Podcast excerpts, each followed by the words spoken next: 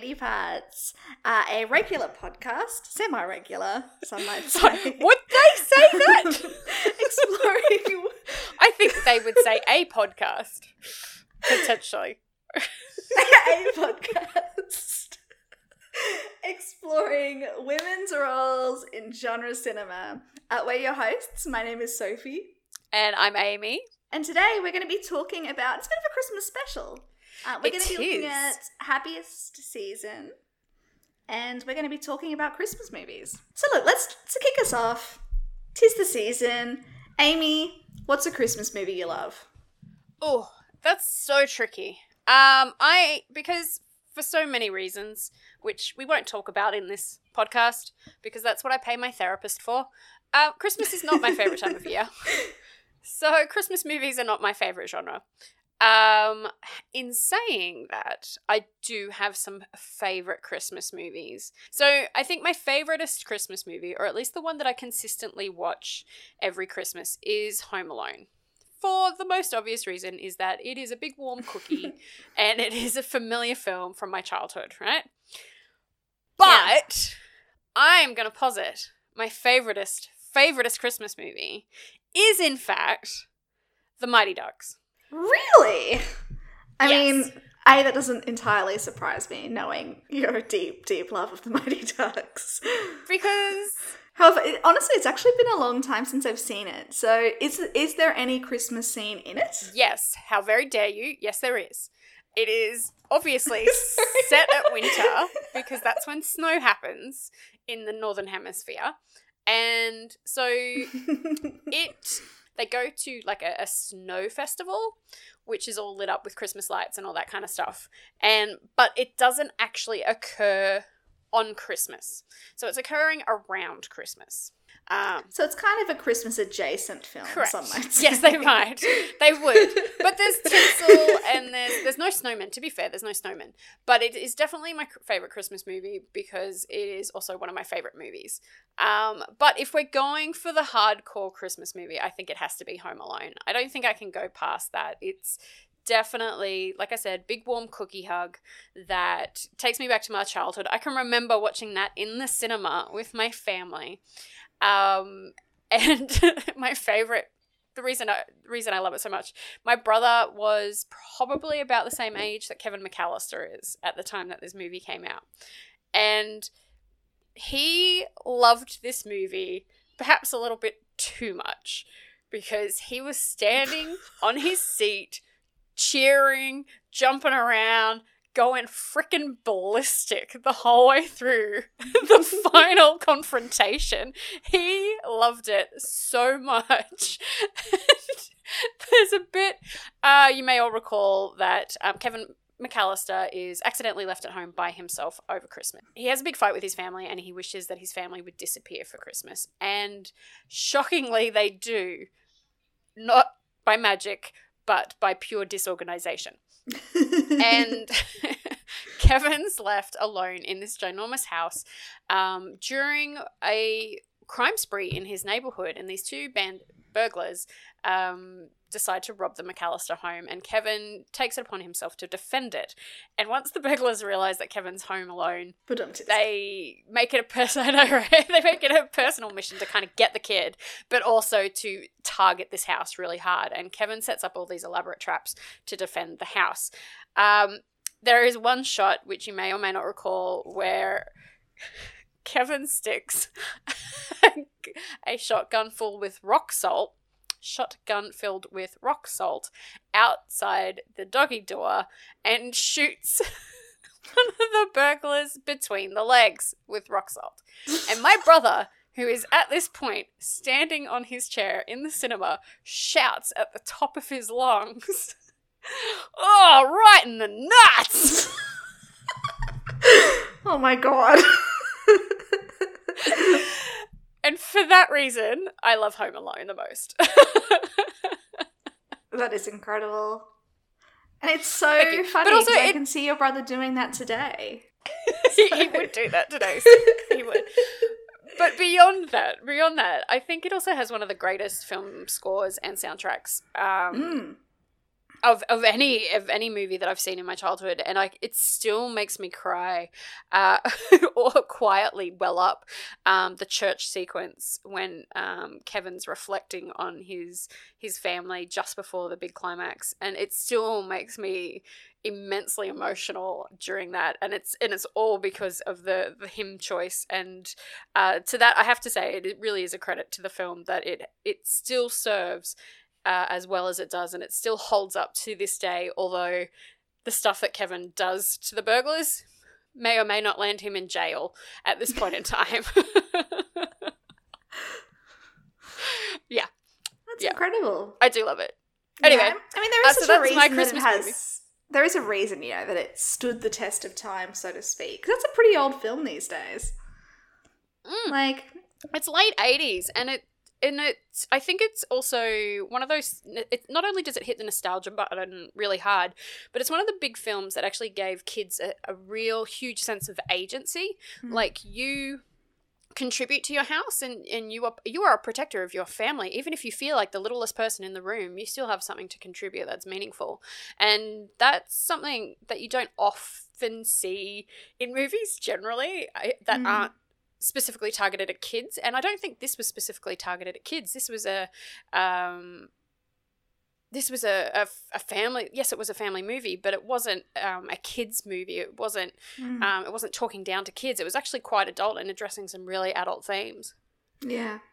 That's cool. It's actually what I haven't seen in quite a while, so I feel like I need to revisit it. Um, but it is, yeah, I've got very fond memories of having watched it. Um, yeah. That's it's cool. also you know right in the nuts like it's very entertaining and also Really- really infinitely point. quotable like yeah. right i know right my brother he doesn't pull any punches he, he calls it as he sees it so what about you soph what's your favorite christmas film Um, I like a lot of Christmas films. Um, I, I'm a bit partial. It's hilarious because I'm a bit the same as you, where it's like Christmas is not a season that I have any particularly. Um, like, you know, there, there are people out there who really, really love Christmas, um, and I am not one of them. Um, as I've said to many people, you know, it is expensive, it is needlessly stressful, and it just becomes there's a lot of pressure gets put on Christmas, I think. Um, one of the few things that I really, really do like about Christmas is a Christmas movie, um, for reasons that I think we're going to talk about later on in this podcast when we talk about Christmas as a as a genre overall. Um, but also, I think that you know, Christmas movies, like some of it, some of the historic Christmas movies, like It's a Wonderful Life, you know, um, Miracle on 34th Street, White Christmas, all of these sorts of films that really formed the backbone of the Christmas film genre are actually just excellent films in their own right. Like they're just really, really well made, good films that really wanted to tell um tell a story, you know, about the season. Um and about family because you know it's family films and i guess that's kind of what you're saying with home alone too is it's about kind of really rethinking the family unit which is again so much of what um, i think is fundamental to the genre like you know with it's it's a wonderful life about a man who's been providing for his family who finds out that you know he's lost all his money so almost commits suicide you know that's the and and renegotiating what it means to be a provider is what It's a Wonderful Life is about. Um, and it's just dressed up in a fancy hats for Christmas. Um, but yeah, but so so it's a funny thing to kind of look at. But no, my favorite Christmas movie is Christmas Holiday, which is a 1944 film noir. Uh, with Deanna Durbin, who I have a huge soft spot for. So Deanna Durbin was kind of like the poor man's Shirley Temple. Um, she was not as famous. She was quite famous in her own right, but she was never like Shirley Temple level of famous. Um, but she had more of an adult career, I think, than Shirley Temple did. And A Christmas Holiday was kind of one of her adult, one of her early adult films, and it was made during her World War transition II. films yeah Yeah, one of her transition films, yeah. Um, and it was one of the ones where she kind of played a very. She was a lounge singer who'd married um, a southern aristocrat who'd gone off to war, and then there's basically a huge crime plot that sweeps the airport because she's been she's a lounge singer at an airport bar, and the airport bar gets snowed in for Christmas, but all the soldiers are, are coming home from the war. And then it becomes basically your classic film noir. So it's extremely dramatic with beautiful lighting and cinematography. um, lots of sultry lounge singing songs, um, femme fatales galore, and murder. Uh, and what more could you want Of from course. a Christmas film, really?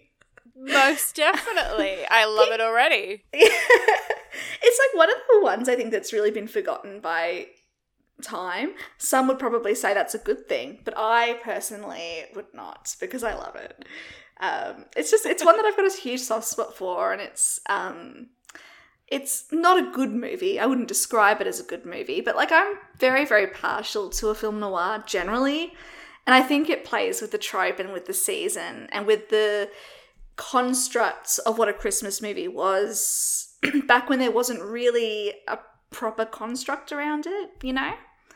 Um, hmm hmm because it was pretty early in terms of Christmas movie canon.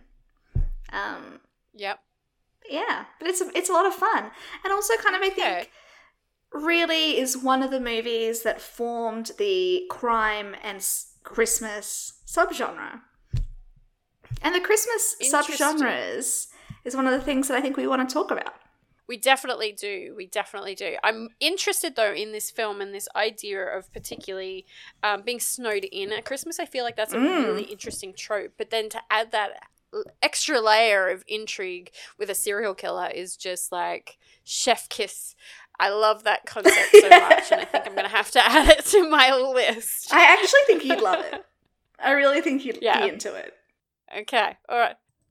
Back to when we were talking about Home Alone. Because, so incidentally, coincidentally, it is the 30th anniversary of Home Alone, uh, the day that we are actually recording this Oh my episode. god!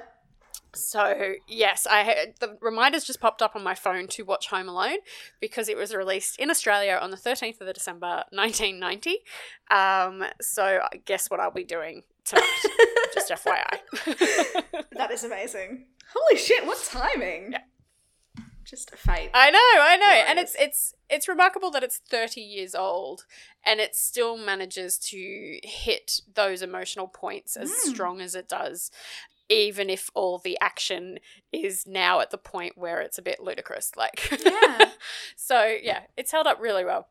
Yeah, no, it is. It's such a, it's Yeah. such a good film, and it's so interesting to see those movies that have stood the test of time within the genre. Because I mean, like like we were just kind of saying, you know, you've got movies like It's a Wonderful Life, which have been around forever and is still, you know, it's played. I know here in Melbourne every year in Federation Square on on like three days before Christmas. Like these are movies that have now are almost hundred years old in that case. Um, but even being 30 years old for Home Alone, you know, Die Hard and, and movies like this that feel like there's so much this intrinsic part of our holiday experience. And I, I do want to say that it's really interesting to me the fact that the kind of old Christmas variety shows seem to be making a comeback. Like the Yes. Mariah Carey's got Yes, one. Kacey. Musgrave. Yeah. Mariah Carey's Yes, got one. yeah, Um, um, and even a couple of years ago, the Bill Murray special, which was pretty great, that Sofia Coppola Yep. did. And it's like, I'm, I'm actually kind of loving that, to be honest. I think they're so much fun. Um, and they're a real callback. I mean, Kacey Musgraves was amazing. I have Yeah, to say, I haven't seen it. I've been wanting just, to. Oh, beautiful. Yeah. it was so nice. It's so, Anyway, but it's so good. Like it's, I just think there's so much. There's Yeah. something really fun about that kind of premise. There's a really great clip of Fred Astaire and Dean Martin from a variety show back in the, I think it's in the 50s on TV, where they are both completely smashed and just singing Christmas carols. and it is so delightful. And they're just obviously having a ball. They're riffing with the audience, they're riffing with each other, clearly off their faces. but it's just like it's As you should be at Christmas time. exactly. It's Christmas time, and that sort of energy I think is kind of starting to come back for the whole like for these sorts of variety specials. Like not smashed. They're like most modern stars are not smashed, but um, just that kind of inviting format. I think is really interesting, and I'm really I'm Mm. very fascinated because I mean. I mean, I think I've said this on this podcast before, but I've always been fascinated with the way podcasts have come back because, in a lot of ways, they're like the old radio shows, particularly um, Mhm. fiction podcasts are really a hark back to a bygone a medium and a genre that was supposed dead, you know? Yeah. And I think Yep. we're seeing that now with these Christmas variety shows as well. Like those haven't been around for years. Um, and then all of a sudden we've had this new swell of them again. It's it's it's fascinating. it's I think it's it's interesting that you bring that up because I think one of the things that I struggle with with Christmas uh, films, particularly, is the idea that somehow Christmas is a different time of year and that Mm. people are somehow better. And these variety shows, I think, do that in a they kind of stylize um, entertainment in such a way that it positions itself as this is that it's that hark back to a better time. It Mm. speaks to this idea that somehow before was better, you know, before now was better, and I that that to me it. I don't know what I'm saying here, but it always feels a little bit disingenuous, and I think that's why Christmas movies and Christmas specials frustrate me so much. Because even when Christmas is over, in fact, I think Christmas is really hard for everyone, for for so many people. But Mm. Christmas doesn't change people. It it truly doesn't. In No. fact, I think uh, often Christmas lays bare people's worst habits uh, and worst behaviors because there is so much expectation that it's going to be better. It's like New Year's Eve, man. Like nobody has fun. Yeah. No. Ah, it is man, I'm too cynical for this. it is, I think, but I think you're kind of right in the sense of there's this element of nostalgia, but it's also rose colored glasses, where oh, definitely. what you're kind of looking at. And again, I mean, this kind of comes back to what I was saying before too, but just there being so much pressure on the holidays overall, and that comes back to that um, what you're saying about thinking that it's a special. It's not like the rest of the year. Things are different at Christmas when it's like, um, not really. It's still, it's really just another day. Um, and for many cultures all over the world and many other religions, it is just another day. You know. It really Um, is. Yeah. So it is it's pretty fascinating in that kind of conceit.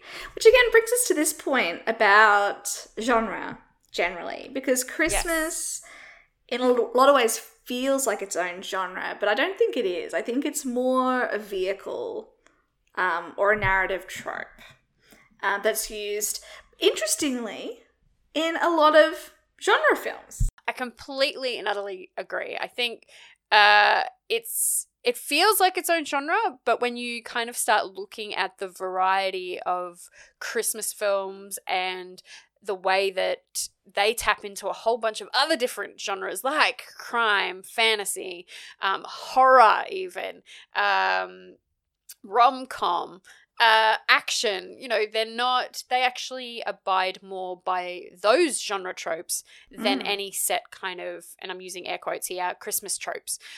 Although, and you made an excellent point off air that there is one solid Christmas trope, which is Sophie Everett. The happily ever after. It is. And it doesn't necessarily mean the kissy kissy under the mistletoe. It just means things end on an up and not a down. Yeah, totally. And there often is, I think, it's not always, but I'd say 98% of the time, there is the family happy ending. Hmm, interesting. Or the the constructed family, whether it's Yeah. blood Yeah, either found or- family yeah. or, or blood family. Um, like even thinking about horror movies where maybe you've got a couple of deaths in there, usually the core of the family or the friend group makes it survives and has a thing of eggnog and a bourbon. You know, like it's there is definitely um, the uptick at the end. Unlike other films where Yeah. it might not necessarily feel so beholden to the happy ending, I think Christmas movies, no matter their genre, no matter their format, feel beholden to the happy ending. I completely agree. Um, Yes. because even if you're thinking about kind of crime movies, because I mean, just coming off what I was saying about Christmas Holiday, that's a film that's got a relatively happy ending. But you're also looking at movies, you know, like Die Hard, Kiss Kiss Bang Bang, In Bruges, like all of these crime movies, regardless of whether or not they're like action thrillers like Die Hard or indie um, crime offbeat Bruges, films like In yep. Bruges. Uh, or even Bad ending. Santa, where it's like Mm. that kind of dark comedy crime Yeah. where it's not really crime it's kind of more in the the black comedy end Yeah. Totally. yeah i can i completely agree but it still ends on that up note and it still has that element not of the fantastic but of almost whimsy to it Yes. where it's not it's almost fantastical but it's not quite like even Mm. die hard like the scale of die hard like you know my thing is scale but the scale of die hard is that this one man can save everybody you know Mm. um and that's that's a fantastic concept you know Yeah. um, that lends into the miracle of Christmas kind of mythology around that um, Christmas films tend to have. Uh, Mm. Also, whether or not it's a spiritual miracle or it's a wishful thinking miracle. Yeah. And that's a really good point, actually, about how intrinsically tied to um, fantasy Christmas is. Even if it's not a fantasy film on paper, like, or even if it prioritizes a different genre, there's always an element of fantasy with Christmas, like with Christmas films. Mm. Um, and like even, I mean, you can look at right at the current sweep of Netflix romances and how frequently there's a degree of fantasy in all of them. I mean, like sometimes literally, like the time traveling knight in that Vanessa Hudgens one, which I can't remember the name of right now. or Um, the ghost in the is it the Christmas Inn where, it, where she falls in love with a ghost? yeah, exactly. Like th- these are like literal fantasy movies. So it's it's really fascinating seeing how much that trope takes prevalence. I mean, even going back to Miracle on 34th Street, which is technically a dramatic Christmas Legal film. drama, kind of. Yeah, I'd say it's, it's a mother daughter story. At the at, I, I would put as its predominant focus. Uh, then a romance, um, and then a Christmas film, but it's a fantasy. Um, Santa still rides away Yeah. on a sleigh at the end of it, and Santa is still the one who's like, you know, the whole premise of it is the fact that they act they're looking for a mall Santa and accidentally end up with a real Santa with the real Santa. Like it's so, and and the real Santa is who. I love that we're saying the real Santa, like there is a real Santa. Yeah, I know. Well, it is. It's this is a G-rated family yeah. podcast, It- Amy. We've got. it's not at all. Sorry. Yes, Yes. there is Santa. Santa is real. Um, no, I think 110%. 100% 10%. And even like Christmas episodes in Mm. TV series. And I always come back to the Christmas episode of Scrubs where um, like Turk is like hella invested in Christmas because he comes from quite a religious family. Although his mother is a Jehovah's Witness, so and they don't believe in Christmas, so I'm not entirely sure how that works out. But that's neither here nor there. We're not here to discuss that. but um, Elliot though is a cynic, you know, um, because she's very, you know, she comes from a very waspy family, and it's very clinical and very cut and dried, and there are certain performative elements to Christmas, but it's not a spiritual thing for her. And even something like Scrubs, which is a fantasy comedy series, uh, really, um, they still tap into this idea of a divine power kind of overlooking everything. Um, and it still has the magic Mm. aspect to it that you're talking about with like Miracle on 34th Mm. Street. So, yes, it's still, it's the medical comedy first, but it taps into this fantastical element really strongly throughout the series generally. But at, in the Christmas episode, particularly hard, it leans into it really Yeah. hard. Yeah, it's it's interesting Yeah. too to kind of think about it. I mean, I mean, there are I think exceptions to this rule. I think you can look at a movie like Love Actually, which I do not think is particularly fantasy focused, but that's heavy romance. hmm And romance is fantasy. Yeah, and I think there are certain parts of it that are. I guess it's coming back to what you were saying before about that thing of whimsy, um, and about how I think how often we associate that whimsy with fantasy um, as a genre overall. But there, I mean, there are other things too. I mean, we should. It's probably worth mentioning Last Christmas, which we reviewed earlier on this podcast. Which is again coming back to the Netflix movie you were just talking about before. Is a woman falling in love with a ghost, or is he a ghost? Spoiler alert. I feel like everyone knows at this point. Surely, Is he a ghost? is he a ghost, or is he a figment of her Or- imagination? Yes. To both those questions. yes. No, I can c- continue your thought process there, please. Um, well, just just thinking about kind of because I mean, a lot of the movies that we've talked about now already, which are kind of staples of the genre, like like um, Home Alone or like Die Hard or like um, It's a Wonderful Life. I feel like there hasn't been, I guess, a genre defying, iconic, new iconic Christmas movie. Probably, probably since Love Actually. Actually. Um, Actually, yeah, Uh, I think there have been attempts at it, and I do think Last Christmas was an attempt at it. I complete. I, I think Last Christmas was angling for it. I, I think what it was really pushing for was to capitalize on the Christmas Prince. So I would I would posit that Christmas Prince, while it has not entered the general public, in terms of uh, the classic Christmas movie, it's definitely made an impact in the way that we think about Christmas movies because Yeah. the volume of Christmas rom coms that have come out of Yeah, uh, following the Christmas Prince is redonkulous. It is horrifying, like the the volume of films that have come out. And let me just double check when that came out. Do you think, on that note, 2017, it came out, 2017, and now yeah. there are hundreds, hundreds of them. How much do you think? So for this, because this is a very interesting question to me and an interesting point to me. Um, so the Hallmark Lifetime slash Lifetime Christmas movie Mhm. has obviously been around for years and years and years. Mhm. Um, but that is such an American thing and is often so like we don't get Hallmark or Lifetime in Australia. Or we get No. Hallmark, but it's not the same. Um, and it's not we felt get on the, the same. we, we get scale. the, the incest mo- movies and the murder movies. we don't get yeah, the Christmas. yeah, exactly. Very specific uh, genre distinction. um, but how much do you think a part of a Christmas Prince's huge success, because it is essentially of that caliber, Mm. um, how much do you think that has to do with the international same day release from Netflix Oh, in everything. terms of its cultural legacy? Yeah. Everything. A hundred percent. Okay. Uh, I think if Netflix, if streaming, I think it hit. It hit. It was just a culmination of perfect timing. It hit right as streaming, um, kind of exploded in Australia, particularly, and I think Australia actually drove a lot of the social media commentary about a Christmas Prince somehow.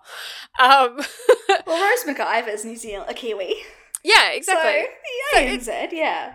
Makes sense. Makes sense. But I think you know, 2017 was kind of really when Netflix started to to amp up in and become a much more uh, considered player in uh, content making. So let me back that up because so this was this is when you know Orange is the New Black was winning all the awards and it was Netflix original and it was you know making making strides in becoming I think you know a, a contender for want of a better word within um, content um, and the fact that it had a simultaneous international release and I'm referring to a Christmas Prince again here certainly helped things because it meant that everybody was talking about it at the same time, which doesn't often Yeah. happen internationally because there's staggered theatre releases, there's staggered releases on streaming. Not every region has access to content because it's being sold to the, the local television network or whatever. But A Christmas Prince was on Netflix everywhere at the same time. So it just seemed to hit at that right time um, and had the right circumstances to become the thing that was talked about. And now you're seeing everybody making Christmas movies, not just Hallmark. Everybody's dipping the toe in and starting to play with the Christmas rom com model. Yeah. Which is fascinating too, because I mean, we've definitely seen, I mean, there's always been a Christmas movie that's come out around the around the season but it definitely feels like an uptick. And i mean i know we talked about this a lot in our last christmas review about expectations around theatre releases versus streaming releases. And in particular if i think we talked a bit about how if we'd like last christmas more if we'd seen it on streaming versus seeing it on the big screen because expectations are different Yes. of the theater experience versus the streaming experience. And I think that certainly worked in um, A Christmas Prince's favors because nobody's expecting It's a Quality. Wonderful Life on out of a Netflix original on which is pegged, you know, it, which is sort of it's such a it's simultaneously both niche and universal, you know, like it's this Yes. kind of um such a specific exploration of that qual that caliber, I guess, of film Yes, um, 100%. and about how that kind of feels. Um, and I think we'll probably end up talking about that a bit in our happiest season review tonight, which was a theater release here, but has gone straight to streaming in America. Um, although I think that's because of COVID. Is yes, I think it's more because of COVID than anything. Yeah. Yeah. Yeah. Um, Yes. Yeah, it's interesting to kind of look at it in terms of the. In some ways, in that sense, I think that the Christmas trope is one of the few tropes that really scales not just genre, but quality in the way that we're kind of talking about. Like, I mean, you make kind of trashy romance versus legit romance, but I wonder if it would have the same crossover without a trope as substantial as the Christmas trope. Interesting. Interesting. Because, uh, yeah, I wonder. Because, like, would a Christmas Prince be as successful as it was if it wasn't a Christmas movie? If it was just a romance? No, not at all. Yeah, so that's my thought too. So about Because- what what power does the trope have overall, and simul- simultaneously with Die Hard? Do you think Die Hard would be as successful as it was as it is without it being a Christmas movie as well? And this is where I think the Christmas trope or the Christmas genre is actually a subgenre and not the prime genre because Die Hard could exist without Christmas. It Yeah. could, it, and it would function well. I mean, Bad Boys is kind of in the same vein. It's not the same themes, but obviously it's that kind of, you know, macho action, less everyman than Die Hard, but please don't yell at me on social media. Um, but there are there are a lot of action films that are um, about the everyman overcoming um, to save his family. You know, overcoming his own ego and insecurities to save his family. There are there are a lot of those. Would Die Hard have Yeah. been as successful? I don't know. I th- and this is where I think you know the Christmas subgenre is more than just set dressing. Um, I Yeah. think that can sometimes people just assume that that's there and there is a point of difference and i think that's the difference between say mighty ducks and home alone is mighty ducks it is just mm. set dressing because it's Yeah. it just has to, happens to be set at that time of year because that's when it snows but for home alone kind of like with Carol as well. As a as Christmas happens in Carol, yes but I wouldn't call it a Christmas movie necessarily. no no it's a it's a it's a tool or um, a, as for the mechanics of the film but it's not central Yeah. to the story whereas Yeah. home alone and even happiest season christmas Mm. is central to the story which Yes. we will debate It's it's the scaffolding. Yes, exactly which means you know you can have you can have a movie set at christmas and you can have a christmas movie and they are not the same things which No. is mighty ducks versus home alone they are not the same things Yeah. Yeah. No. Um, which is a really interesting kind of thing to explore in terms of what what it means to be a Christmas movie Yeah. and what the trappings of it looks like. which brings me to films like say gremlins Mm. right which is set at christmas would and i and this is where is gremlins a christmas movie I'd say yes. I'd say yes for Gremlins. okay is it enough of a christmas influence to be a christmas movie I'd still say yes. I think there is enough in Gremlins. Look, it's been a while since I've seen it, but I think of I think in hindsight of Gremlins as a Christmas movie. okay all right I think there's enough in terms of the parameters around the trope versus something like, for instance, like Rise of the Guardians, mm-hmm. um, which is you know, which is one that looks at lots of different fantasy characters, including Santa, and is set around Christmas. I don't think of that as a Christmas movie. really I think of that as I think of that as a children's fantasy movie. Interesting okay okay what's the distinction then between say that and literally Rudolph the Red-Nosed Reindeer, which is about a mythical Christmas creature as well. Spoiler alert, Yeah. Santa.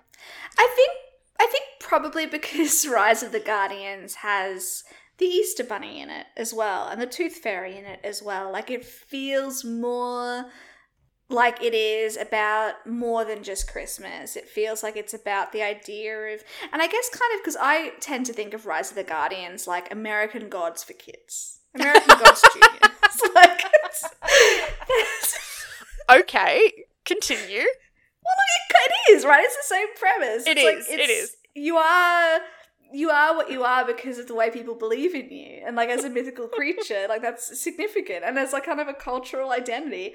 Look, I think it makes sense, Amy. I think that's what it should have been called. In fact, is American Gods Junior. Um, I'm sorry, I'm losing my freaking mind over that analogy. well, I mean, am I wrong? and you're not, and that's the horrifying part about it.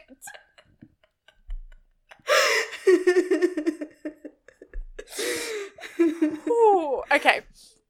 Yes. So this is that what I mean. Like, I think that's why I'd place it more as a fantasy film, is because it's not necessarily, it's not restricted to Christmas. It is very much a broader Christmas is the film setting. about belief and yeah, exactly. Yeah. Um, Okay, it so was then- just about Santa for sure.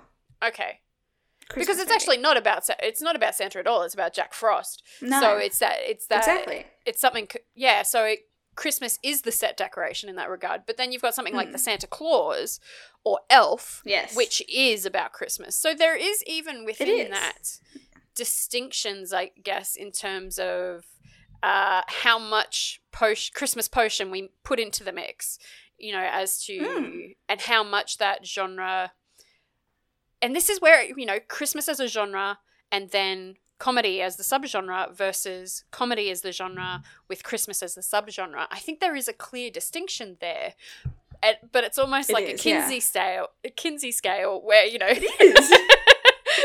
zero means Christmas is a setting, and six is it's a Christmas movie. You know, it's Yeah. about Christmas. No, it totally is. It's it's completely a scale, right? it's like I'm actually even partially just imagining like um the professor from Professor X from Powerpuff Girls, you know, during the opening sequence where he's like a bit of sugar, a bit of spice, then whoa, chemical X, and that's just Christmas is, the, is chemical X, just getting explode glass shattering everywhere, pouring in. I just see it. That's the, I love it. All right. Yeah, so what we've established is Christmas movies can mean a lot of things. Yeah. There are HEA, there is much a HEA as romance films, but that HEA can look different. It can be family or found family bound. Yep. Um I think Christmas has got to be more than just a setting. It's got to be the scaffolding of the narrative. okay. I think, and because even because if you look at Die Hard, that's the scaffolding of the like he's got to get home for Christmas. Yep. No, I That completely is agree. that is what props it up. Um, But whether it's the scaffold or whether it's the whole house in Christmas colours, it Yes. varies along that scale. So either end of that yes, spectrum and so okay. that's the that's the yeah that's the genre versus subgenre discussion, like what you're what you're saying. So if it's the whole house, it is the it's a Christmas movie with fantasy, with romance, with something else. If it's just the scaffolding of the house, it is the subgenre, which means that it is a romance movie, a So- romance Christmas movie, as opposed to Christmas romance. okay. Good Yeah. to know. Yep. I think Yep. that makes sense. Yeah. Um, I think a dash a dash of whimsy has always got to be in a Christmas movie, regardless of what it is. And that includes again, Gremlins is actually a really good example of that. That is a horror family Christmas movie. It's pretty heavy on the whimsy. Mhm. I mean, look at them. Look at the Gremlins. they are whimsy. Until they are not. Until you feel after midnight. Yep. That's true. Um, do you think there's another trope to it? Uh, I think snow is a big trope. Um, Yeah. Snowing is a big trope. Um, but this the level of that depends on the genre or the subgenre that it, it's participating in. So, for example, rom coms, Mm. there is inevitably caught in the snow kissing moment, always. Yes. Um, but as for the other genres, I think the the the value of that or the the um, priority of that varies. Um, Yes. But I think that about covers it. carolers as well. I think there's got to be carolers in everything. Or some perverted remixed version of a Christmas Carol somewhere. yeah, with DJs. Correct. Mm. 100%. So then I ask, I want to flip that on its head a little bit. Australian Christmas movies. This is the bone, bone, bane of my existence. Is the bone of your existence. As you know, it's what the bone of my existence um, is the Australian Christmas thing. I even went to, so I went Christmas shopping the other day at Chadstone, which is a big shopping centre near here. Um, and they had the Santa's Village set up. hmm And like all the fucking fake snow, the reindeers, everyone in like all of the elf staff in scarves and like hats. I'm like, it's laughable to me the fact that Australia clings to this so hard. Mhm. Like, we know that it's going to be minimum 30 degrees on Christmas Day. It is early summer. It is not going to be pleasant weather. And the idea of it being snowing or needing scarves is immensely frustrating to me. Um, 120 million percent agree with you. and the sad thing is that our one Christmas carol, the one Australian Christmas carol, is now ruined because Rolf Harris is a pedophile. I know it's Like, horrifying, is- and I actually really like Six White Boomers. I think it's a great Me ditty. too. And Rolf Harris is a dickhead, and I'm really upset at that I can no longer participate in Six White Boomers. I know, me too. Can't play it anymore. It's dead to me I know because sad. he is a horrible offender. Um, Yeah. that's uh, quite interesting because I think there's two, like, because when you ask someone what is an Australian Christmas movie, I don't think anything immediately comes to mind, and No. you've really got to kind of sit on it, and I did. The only ones I could think of offhand was Bush Christmas, starring Nicole Kidman, which is a 1983 uh, remake of I think 1940s ish uh, Australian Chips Rafferty film. So, and it's like Nicole Kidman peak perm, like it's beautiful. Um, and then there's um, Around the World with Dot, which was um, I think early 80s, like super early 80s, um, and animated, which would appear on television Mm. was it animated? No, it had animation in it. I can't quite remember. Anyway, it appears on television occasionally. Um, but this is the thing, not everybody knows about it. Like, you're literally going, Ugh. No, I don't know. I, I know about Bush Christmas, but I don't know about Around the World with Dot. Yeah, it's uh, it's it's kind of like Bedknobs and Broomsticks, where it's part live action, part animation. Okay. So very very vogue for the time, um, and it occasionally appears at you know nine a.m. on Christmas Day or whatever. Um, but beyond that, like there was one from the nineties, maybe one from the eighties. I there's not a lot of films that focus on Christmas, and I think it's because this idea of Christmas tropes and Christmas mythology is so bound to the British and UK model, uh, British and US model, Yeah. sorry, that to do anything that's different is not seen as a Christmas movie. And I come back to like all the promos that appear on television for like, you know, Today Show and the Morning Show and all that. They always do like Let It Snow or yeah. something that's as you said you know you know northern hemisphere themed we're so bound by that tradition that the australian traditions of christmas um we don't have films that show that because it's not then seen as a christmas movie No, exactly. And it's it's I think it's such a catch 22, you know. It's like they're not made because they're they haven't been made really. And we do feel so beholden to the northern hemisphere like like you've said. Um, and to these films that have been around for a really, really long time, you know, like it's to bring it back to It's a Wonderful Life, you know, which is probably one of the, it's probably the quintessential Christmas film, I think.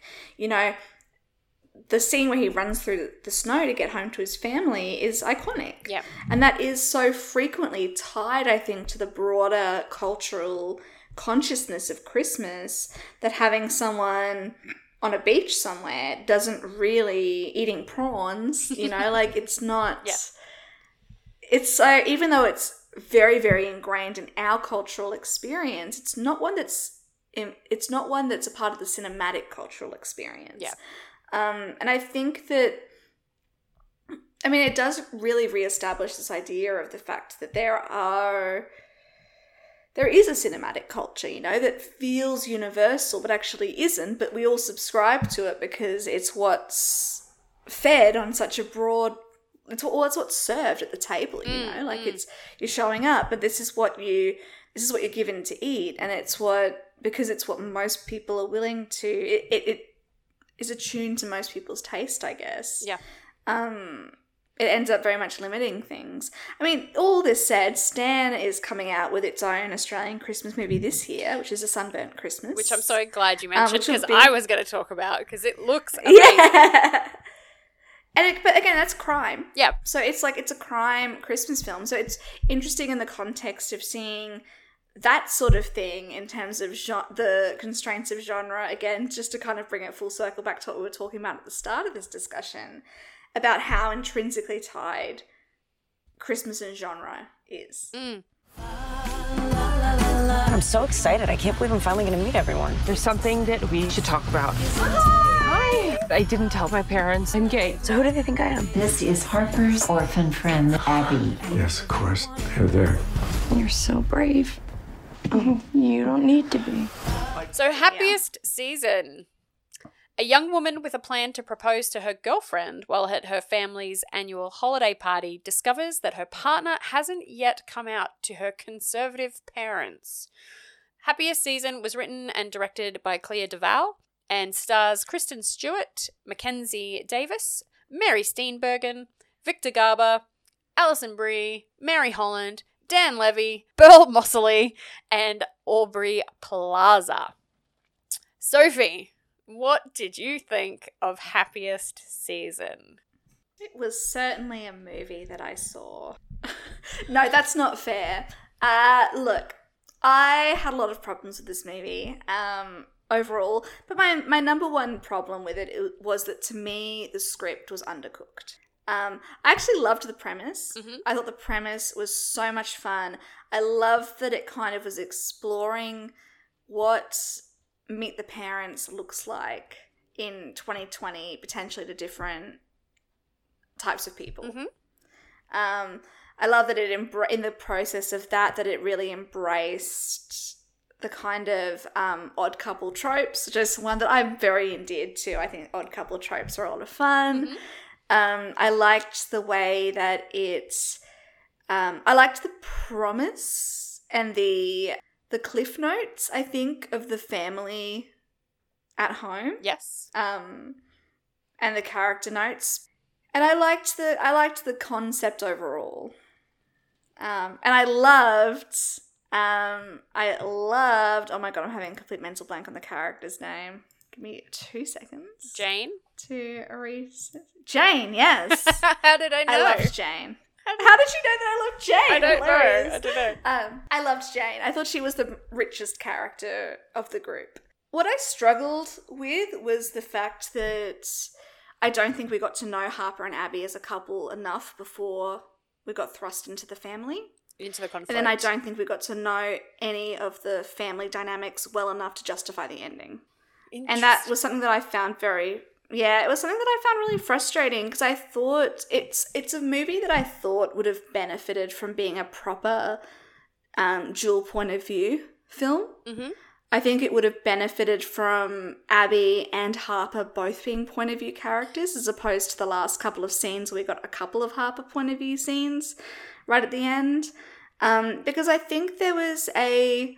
I, I wish that Harper's secret of not being out to her family, which was so pivotal to the plot, had been treated more as a personal conflict for her than it was Yes. narratively because I actually don't think it was. Well, we didn't see it, as you say. We No, well, that's yeah. we see the- it early on when she kind of so Harper being played by Mackenzie Davis and Abby being played by Kristen Stewart.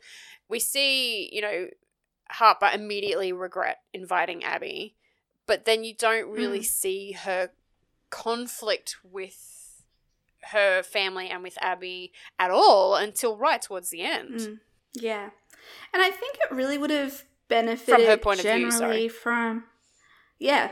Well, I mean that's actually cutting exactly into what I was about to say, which is I think it genuinely would have benefited a lot more from having more of Harper's point of view in the story. Mm. Because the thing is, I think that she so frequently felt like she didn't feel like a genuine love interest to Abby, which is what she should have been. Mm. Um, instead, she felt like a foil and a conflict point for Abby.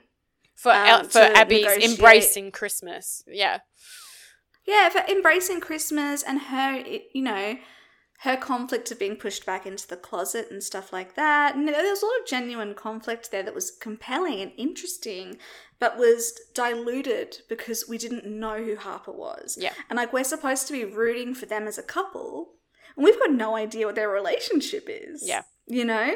Like, it's, I would have been very happy. I think that the first act of the film for me is where everything goes wrong right? Because the first act did not establish who who Harper is outside of her family, which is what it needed to do so that we could see the change in her that Abby felt during the home scenes. Um, we needed to know why Abby was in love with her, Mhm. uh, which we did not. We needed to know why Harper was in the closet, which we kind of got a little bit of because we saw how much her family was image focused. But then again, I think we needed the parallel of who she was, who she actually was in the row you know, and we should have been able, we should we should have felt for her in the scenes of her being at home and being forced back into herself. But instead, we've got no idea who she is. yeah, we don't get to see the fun, interesting, smart woman who Abby's fallen in love with. Instead, we just see we get like a three minute scene about Christmas lights at the start, a cute kiss, and then we're thrust immediately into the fact that Harper's lied not only to Abby but about Abby yeah. which is really not a good hook for them as a couple, as the couple that you want to root for throughout No. the film. A hundred percent, a hundred percent. And I think that establishing what rom coms are is essentially the hero's journey trope. They really are. Yeah. Um, and even if you've got single point of view or dual point of view, it's it's still you know you still have to have that setup where it's establishing the world as it exists, the call to Mm. action, the conflict, the denial, all of those things that shape the hero's journey occur in a rom com, and we the fact that we didn't have a substantive um, establishing the real world, as you said, you know, not showing Harper's and Abby's relationship with each other before they went. Not enough, not showing it enough, really. Like going on a Christmas walk and Abby falling off a roof, while hilarious, um, isn't enough to demonstrate their relationship and the core of their relationship. But also showing Harper and her family, like even her taking a phone call from her family in that first act, and yeah. distinguishing between Abby Harper and family Harper would have been really good indication or a good introduction to Harper as a person.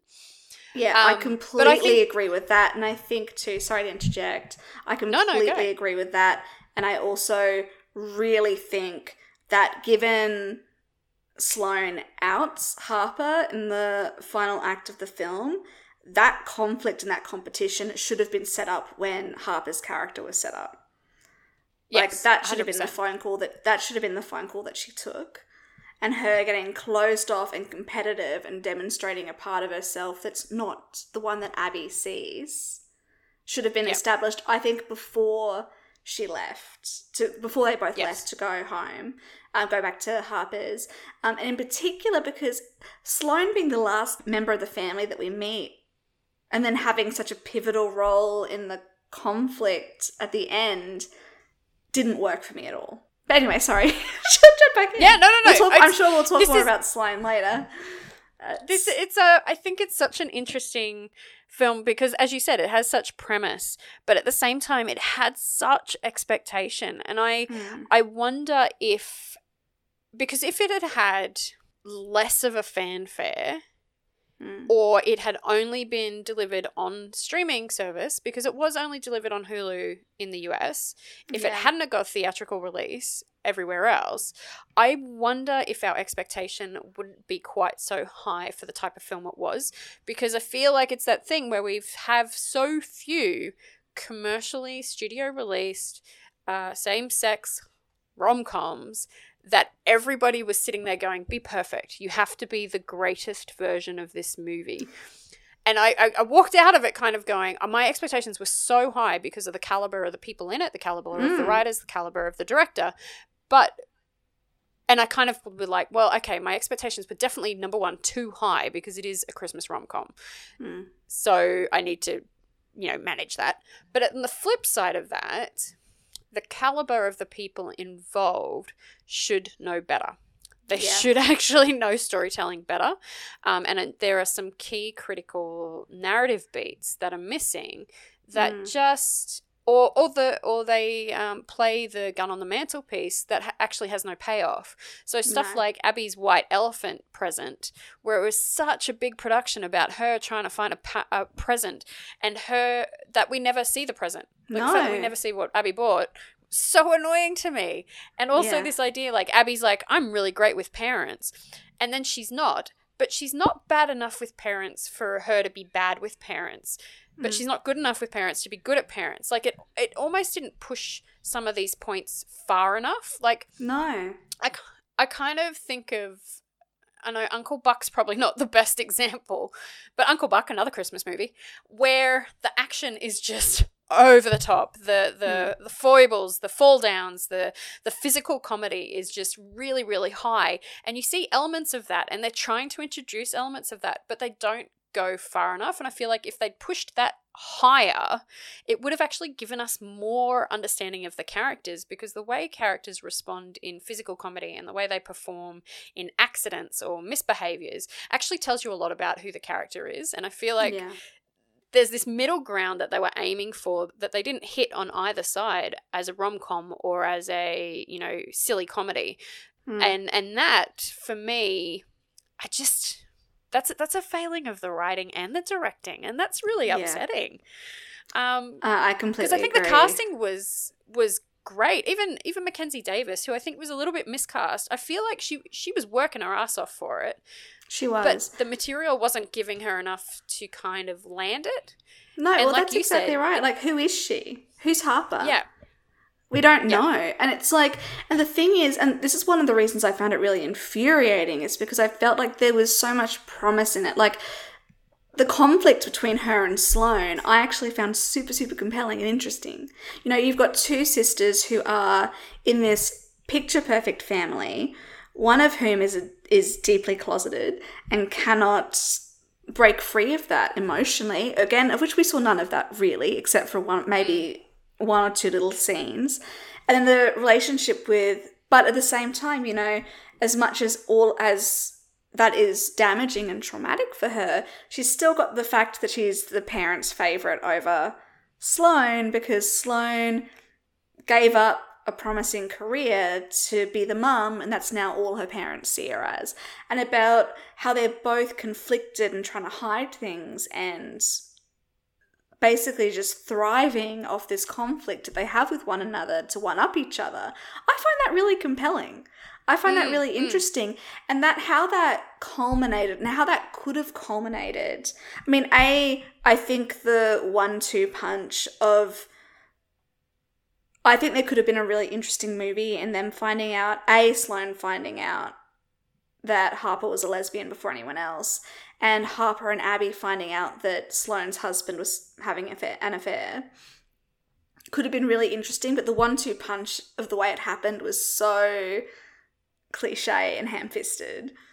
It did not work for me at all in the way that it was paced. Um, but the conflict itself I found really interesting and could have been awesome. And having that kind of those dueling secrets between these two sisters with these conflicts who are both who are two sisters who are fixated on this conflict because they're both deeply unhappy and keeping secrets. That's really interesting. That's really Yeah. complicated and a really cool character character notes on both parts. That did not translate in this film to what it could have been. No, and I think that's it. It's got all of the elements to make it really interesting and and obviously, you know, and the character of Jane is a prime example. Um and even the character of John is a prime example as well. You know, they've got these really interesting elements that shape out who their character are characters are without actually saying very much.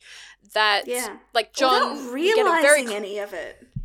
yeah, with John, we get a very clear view of who, who he is, albeit a creepy, creepy friend if he's tracking all of his friends with their phone.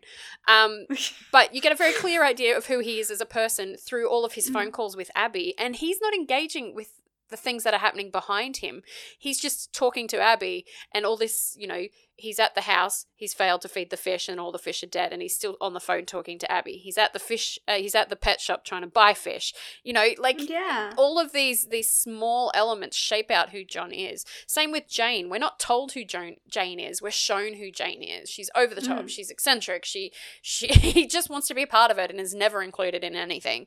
Um, Yeah. and that's all through the action more so than the dialogue. Whereas I feel like with Harper, with Sloane, and with Abby, and I would say Abby's a little bit underwritten as well. We're told who they are without necessarily being shown who they are, and Mm. that's that that's what really failed that's what didn't work for me is i was like i was waiting for to see the love and affection between harper and abby but instead i'm getting told the love and affection between harper and abby um Totally. Yeah, I agree. And it's like, because it, I actually screamed internally at that bit at the end where, well, actually, I screamed at two bits. One of which was the bit where um, the mother says, tells the hus- tells her husband that she always wanted to do karate but could never do it because they can't talk to each other. I was like, this is unearned. This is so unearned. We have known nothing about the mother that says that she does not get off on this picture perfect life herself. We have been given the image of her. She is underwritten. She is. I was infuriated by that scene, actually. And the scene where Victor Garber's character is like, no, I'm not going to push my daughter back into the closet. That was also completely unearned. There was there should have been a proper scene between Harper and her father. there should have been a Before that. confrontation between harper and her father yeah Yeah. that, was, just so them that was just them yeah. yeah Yeah, agreed. There really needed to be a scene, especially because, and again, this comes back to the weight that's kind of placed on this relation, on this family relationship generally, but particularly between Sloane and Harper, which became the pivotal conflict actually in that final act because Sloane's the one who outs her and forces the confrontation between everyone. yeah Um, so their relationship is generally underwritten, but also their relationship is so so pivotally relies on the fact that the father favors Harper.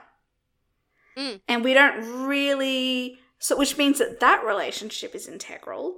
And then that's not really explored until all of a sudden the dad's like, you know what? I don't even care about my political ambitions that have been my entire one character note for this entire movie. Um, I, you know, it's like it doesn't it doesn't feel authentic it doesn't start early enough and that's No. why it doesn't feel authentic is we get all of this growth air quotes here right in the last 10 mm. 15 minutes you know? And it really should have started in other ways. Like there should have been cracks in the armor much much sooner. Yeah, through like him connecting with Abby. yes. Through if he had him- made, become best friends with abby that would have changed that whole ti dynamic. Like, could you imagine him having a connection with Abby, or even him having a moment with Abby and being like, "Oh, I always thought she had a thing with her friend Riley back in the day." Like Yeah. making a loose comment to having thought perhaps she wasn't straight. Yeah. Previously, to show that he actually knew his daughter. Yeah. Because at the moment, Yeah. it seems like he's completely oblivious, doesn't really care about her personal relationships or her friendships. And then all of a sudden makes a huge career decision of for that, you know, for his daughter, which doesn't make emotional sense in the way that it was placed within the film. Yes. Love I it as an idea, as a concept, Yeah. but it just doesn't it doesn't land for me. It doesn't pay off. And I, and I guess that's the should. thing. It doesn't it doesn't land. We Yeah. just it was unearned it was unearned and i want to say too as a friend even if harper was bringing home her straight closeted friend um, for christmas she behaved badly as a friend Mm. um, if i was invited back to my friend's house for the holidays and i was an orphan and i usually hated the f- holidays and my friend dumped me for all her uni and high school friends i would be pissed Yeah, uh, agreed. regardless of the, whether or not I was sleeping with the person. So, as a friend, Harp because we don't get Harper's point of view, it's actually really hard to give any to care about Harper. But even even going beyond that, the movie never bothered to show us why Abby was in love with her. Mm. 100%. And that's like that is pivotal in terms of romance as a genre about making us why are we why are we rooting for them if we don't know why they're you together. because yeah. why they're together. I actually love miscommunication tropes, right? Particularly in a romance. I love being like, "Oh, you crazy kids, just have a conversation." Love that. love, love that for all of us. But that's not what this was because we didn't. It didn't feel like that. I think that's what it was go- going for. Like it wanted Yeah. it to be like, of course, it's no big deal that Harper's actually hanging out with her ex because she is a lesbian. She's not in love with him. This is all a part of her internal conflict of her trying to work out how to navigate her past and, And- be the woman that her family wants her to be.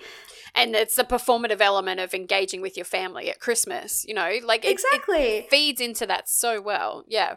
Yeah, and because so the conflict in this, in my mind, should have been that miscommunication, right? The fact that Harper didn't know how to communicate that with Abby, and but Abby coming into the situation is seeing Harper not being the woman who she's fallen in love with and has known really well, being confused about all these dynamics and thinking, oh, Harper's not out, so she's kept me a secret. What other secrets are she keeping?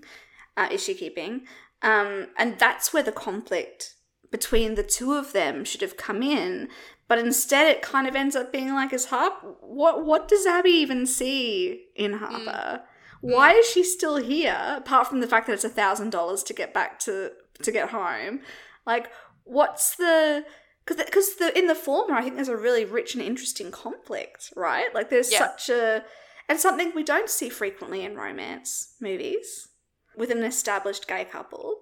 Yep. That's not something we frequently get to see. Like a lot of even the gay romances that we do see, they're frequently like the meet cutes, you know, like it's get it's the getting together narrative. It's not the established It's not relationship. the staying. Yeah. Yeah. Um, so in that sense, there's so much territory here to explore, and the stuff that was implied is so good and so rich and so satisfying. Just it wasn't written that way. Like it No. didn't. It didn't come through, which is why. And again, this is one of those cases which we've had a few of these movies on this podcast now, where I'm infuriated because the promise and the potential is so good. Yes. And like this could have been such a good movie with actually not changing that much. Just No. deepening. Like I actually don't have that many like narrative changes to make. I'm just write more of it. just write that's it it, I better think- and write more. and deliver on what you you promised. Like there were so many threads that Mm. were introduced that were just left hanging. Like Yeah. the white the white elephant thing and yes. um even the Connor thing. Like if Abby had made friends with Connor and you know, instead of seeing him as a competition because she knows Harper's a lesbian, like that would have Yeah. made such a So it's like difference, you know. thread. Or if Harper had actually come out to Connor, like when he Yeah. says, "I always felt like you kept a secret from me," and she's like, "Yes, you you are. You're right. It's because it Mm. wasn't about you."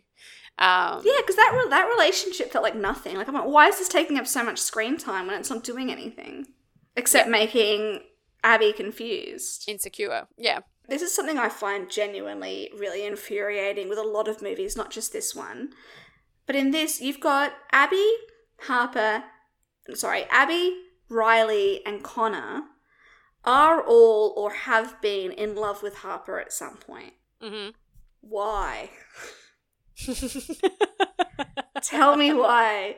Because I'm not, and I usually really like Mackenzie Davis, right? Like, I think she's an incredibly talented actress. I love her in Tully. I love her in the Black Mirror San Junipero episode. I even really liked her in Terminator Dark Fate. I think she's a fantastic actress and super, super charismatic. But she is a black hole frequently in scenes in this movie. And I am It's the just hair, Sophie. It's all about the it's probably the hair. that, that the wig. It's all about the wig. it's like you're trying to tell me that three people are or have been in love with her. Show me Yeah. why. Make me. I want to be in love with her. This is a I think- romance movie. That's such a good point. We needed to be in love with Harper and feel her conflict, and instead we were just aggravated by her. Mm. She's the Yeah. she's the problem, really, at the heart of the film.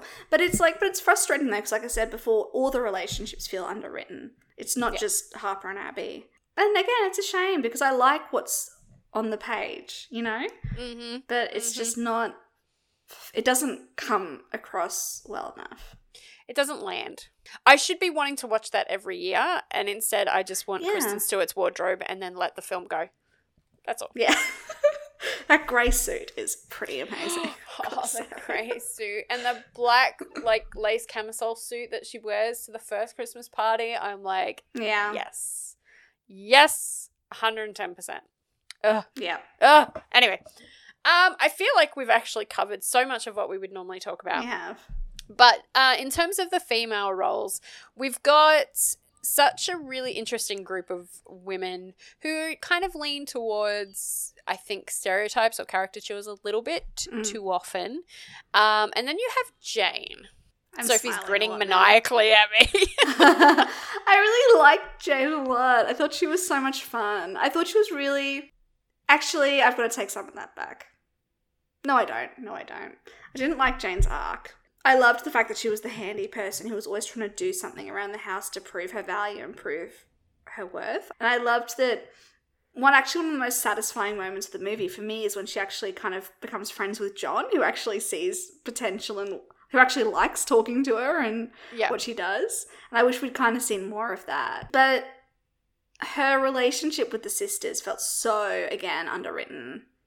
Her place in the family felt confused a lot of the time. I mean, And I just yes, don't know. I get Yeah. it, but I, I completely agree with you. I don't think her arc quite lands the way it could. But in saying that, her that moment when they're in the midst of Sloane and Harper losing their freaking minds and like tackling each other at a political. Christmas party. But for for them to destroy her painting and for her to Mm. then suddenly have that moment of hang on, this is actually something I value. Hmm. I, I feel like almost as if everybody else should have valued that painting. Like everybody kind of looked at it like it was someone had spat on a wall. But if everybody else in that room had seen that painting and been struck with awe at how good it was, and it was a it was a really good painting. Yeah. Um, if they had seen Jane's value, if everybody else in the room, apart from her family, had seen Jane's val- value, I think that scene would have landed better. Um, Yes. But for her to be able to stand up to herself and say, I invested myself in that and you destroyed it like it was nothing, Hmm. I think that was. I got so much more character growth out of her in that one moment than we got from some of the other characters throughout the whole movie. And that she annoyed the living shit out of me right up until that point. And then I was like, I love you. And you were the best person here. yeah. Oh, but yeah, I think she was she was borderline. That the, this wacky, the wacky sister is such a weird trope that I see in rom coms a lot. Like in Wedding Crashers, Isla Fisher's character, like Mm. these people's behavior in real life. I, I, it, they're- I don't know. It just Well, I get thing that is, it's a I didn't even think she was that wacky. no. and like it- it's it, and even the tr- the thing when it was like the early line of her being like, oh, she was put in the basement because of her night terrors, and I'm like, well, that just seems like your family is highly neglectful. Well, this is um, it. when her mum says, and Jane, the only stable one out of all of them is because we gave up on her at two because she wouldn't stop biting. And I like, I kind of. I kind of appreciated that because I was like, yeah, that makes sense. This explains why Jane is the way she is. you know? Yeah. Again, I just felt like the family dynamic was so cliff notes. Yeah. Overall. But so much potential to see the value in it. Like I feel like like you say, there just could have been so much more and it just needed small little tweaks to, to It did, yeah. to to play it out. Um And what you just said before too about the other people at the party seeing value in Jane's work, I think is such a good point. And like in particular because I don't think that's one of the things I think that's one of the things we lacked in the movie was perspective generally. But in mm. particular outside perspectives of the situation. Because like it didn't seem like Abby had an opinion actually on Harper's family. no. Um, and it didn't seem like even like John made the one comment about the mum being fabulous, and we know that she's kind of a cunt. Like it's sorry, that's a bit harsh. We know that she's kind of you know not the best mother, or you know like that she's very very much kind of this waspy. Um, and, and well, woman who's created an environment where her daughters don't feel like they can be themselves, you know, Yeah. and that never really got addressed. Yeah, and I Um, think the way you could have got around that is Abby actually forming any type of relationship with any of them.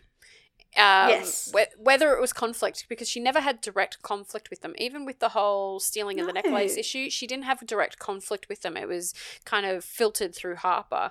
Um, I, the one Yeah. moment that she does, or the one couple of moments that she does, is with the mother. She has the most to do with the mother, but you still don't know if Abby's trying to impress the mother, or she's given up on the mother, or No. or any of that. It's just kind of she just interacts with them and she gets scolded by the mother. Like I feel like there was just again it's it's that thing where there was enough there to make it work, but it just didn't quite work.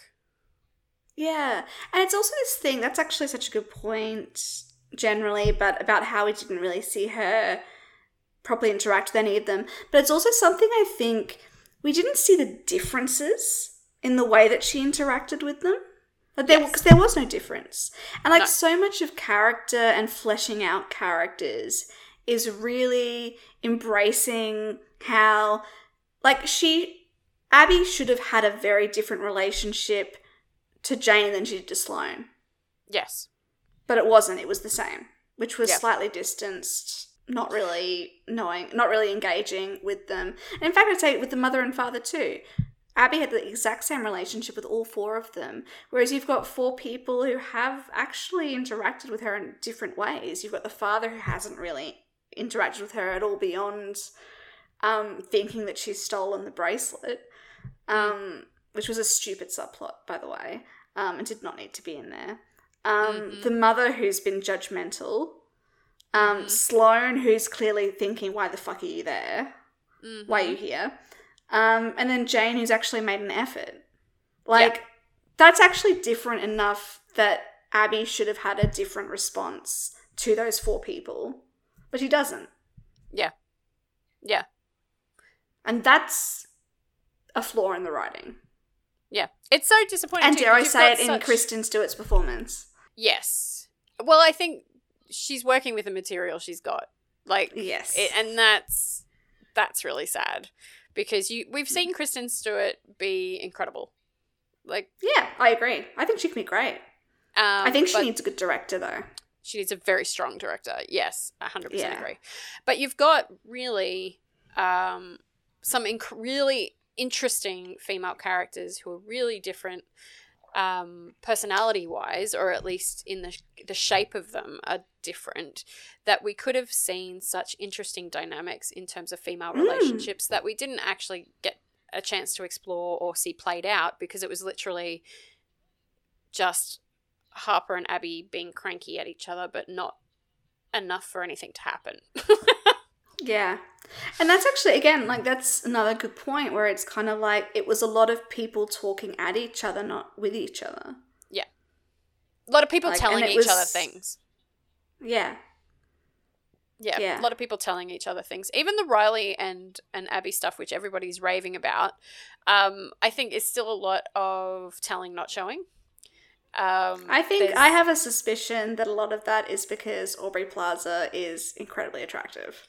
uh, Uh, yes. Because I don't think that she added much at all to the film as a character. As a character, as an actress, she's got a great presence, and I love her. But but she has the most act- most interaction with Abby, and yes, they obviously have play off each other really well, they do. which yeah. has to do, I think, with both of them as actresses, but also the fact that their segments were the most well written, and Mm. so that doesn't help the factor No. at all. Um, but I think that's a really good point to talk about Riley and to transition away because we are talking about lady parts. Like, yeah, let's talk about Riley because I think she's an interesting character, and I think you hit the nail on the Mm. head. When and I think said, we've talked a lot about the others now. we have yeah you hit the nail on the head when you said we don't we don't see why abby is in love with harper and we certainly don't see why riley's still hung up on harper and ha- if she had such a negative experience in that town I, I like I actually quite liked her being a bit resentful that she has to go to all her fa- family Christmas stuff. Like her parents are Mm. dragging her around to visit all the family friends who actually hate each other. We don't see why Riley's still hung up on it. Like No, and is it just a Christmas thing? Is the fact that she runs into Harper every Christmas is that the reason that she's resentful Mm. towards Harper, or is it because she actually still has feelings for Harper? That's unclear, and that's a shame. But I think you're Mm. completely right. Aubrey Plaza oozes charisma in this role, and that that sells Riley to everybody. yeah, I agree. I do like though. I think their backstory, Riley and Harper's, and it's an interesting question because obviously everyone's painted Riley as the town lesbian, which is interesting Mm. given that they've obviously got a drag club in town. Yes, Um, but you know the fact that two best friends uh, started a relationship with each other, I that is that's such an interesting, um, I think, place to start But I agree. I, li- I like that backstory. I like the the inception point of them as having a been a failed relationship, but b almost a because they were so young. They were like what freshmen in high school, so they would have been Yeah. fourteen when all of Yeah. that was happening. And about that kind of what that offers narratively as kind of this arrested development for Harper. Where she's the same as she was then, versus seeing Riley's growth as a person Mm, um, being out and being, you know, out and proud as much as it, as it's a cliche, but seeing her as a super, you know, adult in her own life, whereas Harper, as soon as she's back with her parents, becomes she the reverts. perfect daughter. She reverts. You know, that's a really compelling, again, conflict. Yeah. Um, and steeped in genuine feelings on both ends, as it should have been, but again, didn't really come across. Um, but that's another interesting hook for the film overall. Like I was saying, Amy, this is the problem. There's so much like interesting dynamics teased, but not explored in the way that they could be. Yeah. Yeah. Mm. 100%. I want to return very, very quickly be- to our conversation about the Chris- the Christmas movie, right? Mm, Um, yes. So, Happy Season is pegging itself as a Christmas rom com, Christmas being the central theme. But it is definitely rom com first, Christmas second. And I would almost Yes. posit that the Christmas is completely superfluous. It didn't need to be Christmas at all No. for this film to exist. The fact that it exists at Christmas, what does it add to the story to your mind? Not much. I completely agree. This is a Meet the Parents movie. That's the trope. Yeah. Um, the Christmas is kind of incidental. It feels like the it feels like the reason they wanted the Christmas trope was to have everyone back in town. right. Um, which I think is fair. But I wonder if that couldn't have been a reunion, a high school reunion, given so much of it was based around the high school, um, and the high school feelings. Yep. Um, but I think the Christmas trope, what they wanted it for, in my mind at least, um, was I, I feel like Clea DuVall probably went with a specific intent, or started this project with a specific intent of writing a lesbian Christmas rom com, which is fair. Um, I would love more of them too. Um, here we go. Uh, I think, like I said, the conceit of having everyone back in town. Yep. Um, from Harper's past. Mhm. Um, I think adding to the pressure of the events overall, because you know everyone wants to put on the perfect face for Christmas. Again, which goes back to what you were saying about the everyone's their best self and playing with that trope. Yep. And I'd say oh the the um, political plot line with the with all the photos being taken with for the for his mayoral for the father's mayoral campaign Yeah, right. Um, okay. about socials. That's probably what I'd say. And then plus the uh, Christmas whimsy trope, which I think was lacking. I don't, I don't think there was enough Christmas whimsy. There definitely Um, wasn't enough Christmas whimsy because I think one of the super super sub sub sub sub plots was convincing Abby that Christmas is still worth having. You know, Christmas can be still magical. It can still be wonderful. We did not see that. Um, if I was Abby, I would be done with Christmas. Yeah. this. And this is where I come back to the idea of kind of Uncle Buck or Home Alone. It almost needed to lean into the slapstick comedy aspects more to make that payoff. Like it is such a disaster beyond Harper's secret, beyond Harper and Abby's relationship falling apart, that Christmas is just generally a disaster zone anyway. That it's okay to hate Christmas as long as you're with the people that you love. You know, like if it, Yeah. that had kind of been the end theme to that storyline, um, I think I would have come out of it a little bit happier. But Yeah. You know, setting off the it just it just didn't kind of give us enough there. And I mean, and that plays into you know what was the point of the twins? The twins were there to cause up unnecessarily unnecessary trouble, which if they had done more of that, would have made them much more useful as characters. But it did not. Yeah, and also this sounds really awful, but there I think as well to tick a diversity box. Well, I think that was that's the point. They actually say that that Sloane helps his campaign because she married a black guy. Yeah. Yeah. Yeah. Because it's like would have probably been better again if they had a point in the Yes. narrative deeper than Or- that. But if it had been more like if they'd lent more into it like the fact that Mm. sloane married a african american gentleman specifically to make herself useful to her father's political campaign yeah. would have been horrifying but also much more meaningful than just you know sh if she was playing that up to make herself more useful to her father rather than you know them harping on about the fucking gift baskets you know Yeah, I know. That was I was over that plot line by the end of it.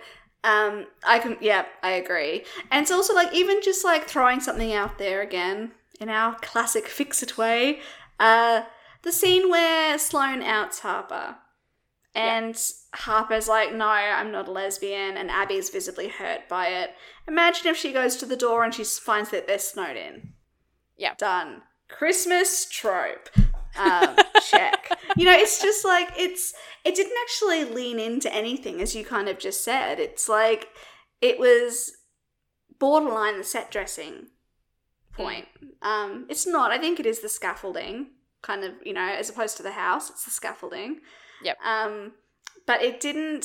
It didn't embrace any of it. Like it didn't feel like it really wanted to lean into the hokiness of a Christmas movie, which is kind of the Which point is- of a Christmas movie. Exactly, and I think that's the part that's missing. It didn't quite lean into so many things. Even the meet the parents trope, like meet the parents is such a great comparison because it leans into the disaster elements Yeah. of what that entails. You know, he breaks the bride to be's nose playing pool volleyball. Um, yeah. you know, he sets the gazebo on fire. You know, he threatens to milk the cat. Like all of that kind of it. it Meet the Parents is such a great example that had this followed that a little bit more closely, I think, or I think it was trying to follow that, but it just didn't. It didn't. It didn't lean in. It, it just No. it was almost wary of going too far in any direction that it actually hobbled hmm. itself quite a lot. Yeah, I agree. I agree. And I think that was probably partially what the shoplifting storyline was about, but it just did not. And even that scene with the security guards Oh, did God, not work me. for me at all. Kill me. That was really bad. I mean, And I love Lauren Lapkus, who was the female security guard. I love her. But it was, that was a rough, rough five minutes. and honestly, if you're shopping with children, where were the children? Who like I she know. Was- and if you're shopping with children, the security guards aren't going to interrogate those kids before they start throwing Yeah. accusations at an adult. Let's be honest. Like, Yeah. come on, come on. What adult white lady. Yeah. Exactly. anyway, um, so generally, overall, I, look, I don't think it's a complete disaster of a film. I just think No. it does, doesn't do, it doesn't deliver on the promise of it. No, no. And for that, it is infuriating to your good friend Soph. Yes. Uh, I think we've we've dissected all of our female characters quite a lot. Um, Yeah. Kristen Stewart's Boy hair bits, I don't also. feel any. I really yeah. want her hair. Just saying. Boy bits. Nah, She looked great. She looked great in it. Phenomenal the whole way through. the flag. Yeah. Yeah, Yeah. she looked fantastic. Yeah. I don't know why Harper would leave her side. That's just crazy talk. Well, Um, Harper's a non non entity. She's a black hole, as I said before. it's probably right. Probably better that she wasn't at her side ever. Um, yes, no boy bits to speak of, but the Bechdel Wallace test, Sophie Overett. well, I mean, they did technically talk about somebody other than a man. However, They did talk about Connor an awful lot. they did. And does this same rule apply for a lesbian film? Or a same sex film. Um, Yeah. interesting. Because Abby predominantly talked about Harper, who was her love interest, and vice versa. This is true. And frankly, the well, it's I think it's the Bechdel Wallace test is hard to pass in any rom com, you know, Yes. um, queer or otherwise. So maybe we just put it down to lots of female characters uh, that we would have liked to meet more of, and they do talk about things other than men. So you know that that's a win. That is a win. Yes.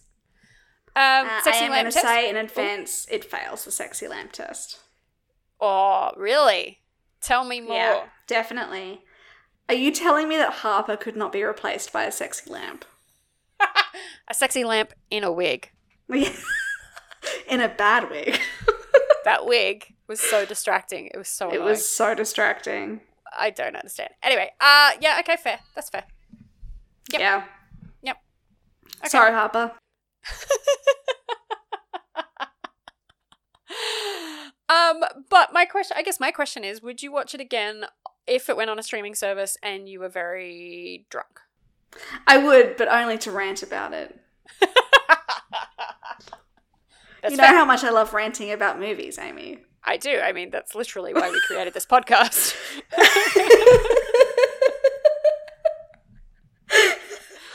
That was for our mutual ranting needs. that's right. That's right.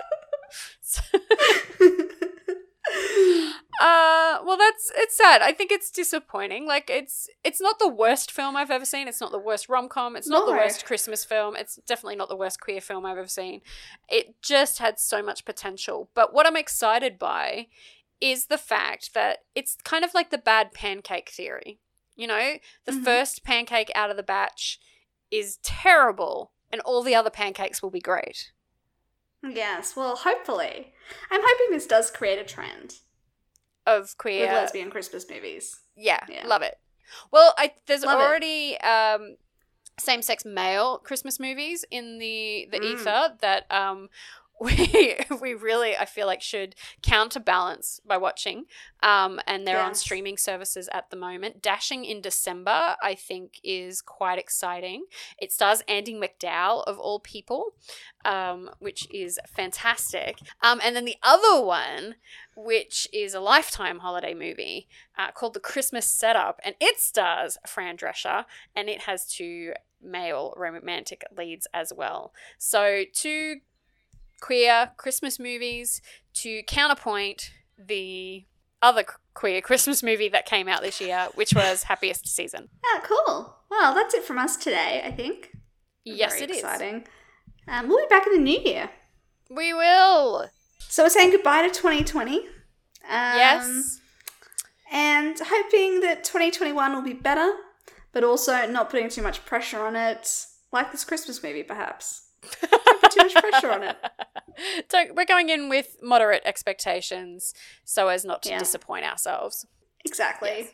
Um, and we have some, uh, I wouldn't say big plans. We've got plans for next year, so stay tuned. Uh, follow us on uh, Twitter at Lady Parts Podcasts, no T. Um, on Facebook at Inside Voice AU and on Instagram at Inside Voice AU. Yes, and you can follow our own accounts. I am at Insomniacs Cafe. And I'm at my name, which is Sophie Overett. So don't forget to rate, review, and subscribe, not in that order, or in that order if that's you're so inclined. But other than that, we will catch you in 2021. Stay safe, and yeah, see you soon. Bye. Bye.